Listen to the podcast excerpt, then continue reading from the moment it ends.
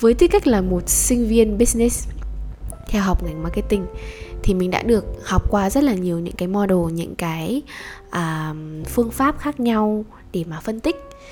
Thì mình đã nhận ra được một cái phương pháp mà mình nghĩ là ban đầu mọi người sẽ rất là coi thường nhưng mà trên thực tế thì nó rất là có ích kể cả trong cái cuộc sống của mình. Và đó chính là cái uh, phương pháp reflection và reflective essay.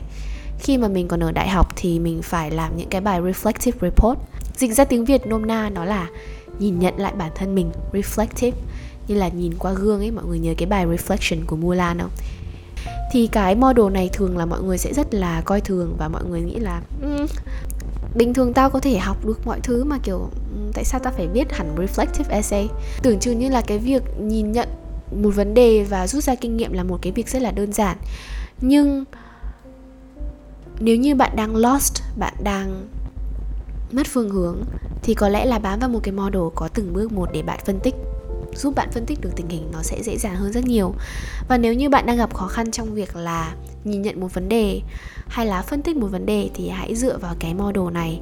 Nghe nó có vẻ hơi lý thuyết nhưng mà thật ra nó với mình thì mình cảm thấy là nó sẽ rất là giúp ích. À, đối với những bạn nào đang lạc hướng và không biết cách làm thế nào để phân tích cái tình hình của mình. Khi gặp một vấn đề thì hãy phân tích tình huống bằng phương pháp reflection của Gibbs. Và sử dụng cái model này như thế nào thì hãy là nghe phần tiếp theo nhé. Bước 1 này, hãy tóm tắt lại tình huống. Lấy ví dụ tình huống ở đây là bạn đi làm và gặp phải một ông sếp khó tính đi. Rõ ràng là công việc hoàn thành đúng yêu cầu và đúng hạn, nhưng mà sếp vẫn không ưng và vẫn bắt được lỗi của bạn. Bước 2, hãy tự hỏi bản thân bạn cảm thấy thế nào.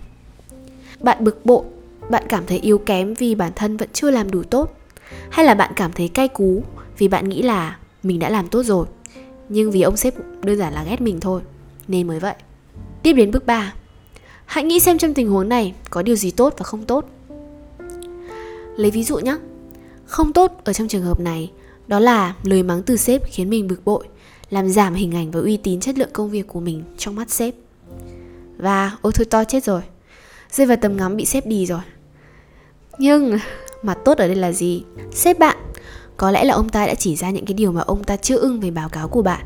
Và từ đó thì hãy cải thiện và rút kinh nghiệm cho lần làm tiếp theo, để bạn có thể phát triển bản thân và kỹ năng làm việc.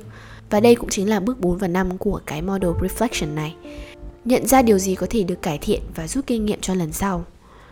Trong trường hợp đen hơn là nếu như ông ta thực sự ghét bạn và không đưa ra một cái lời giải thích nào ấy, Suy cho cùng thì điểm tốt là bạn học được một cái tính kiên nhẫn và lấy được kinh nghiệm khi làm việc với một ông sếp khó tính. Và một cái điểm tốt nữa đó là chúc mừng bạn đã có thêm một câu chuyện để kể cho hội 38. Và đừng quên bước 6 cuối cùng là hãy lập một kế hoạch cho bản thân để thực hiện những sự thay đổi dành cho mình. Muốn thuyết phục được sếp khó tính thì hãy học tập và để ý đến lỗi sai lần trước, tránh để xảy ra lần hai.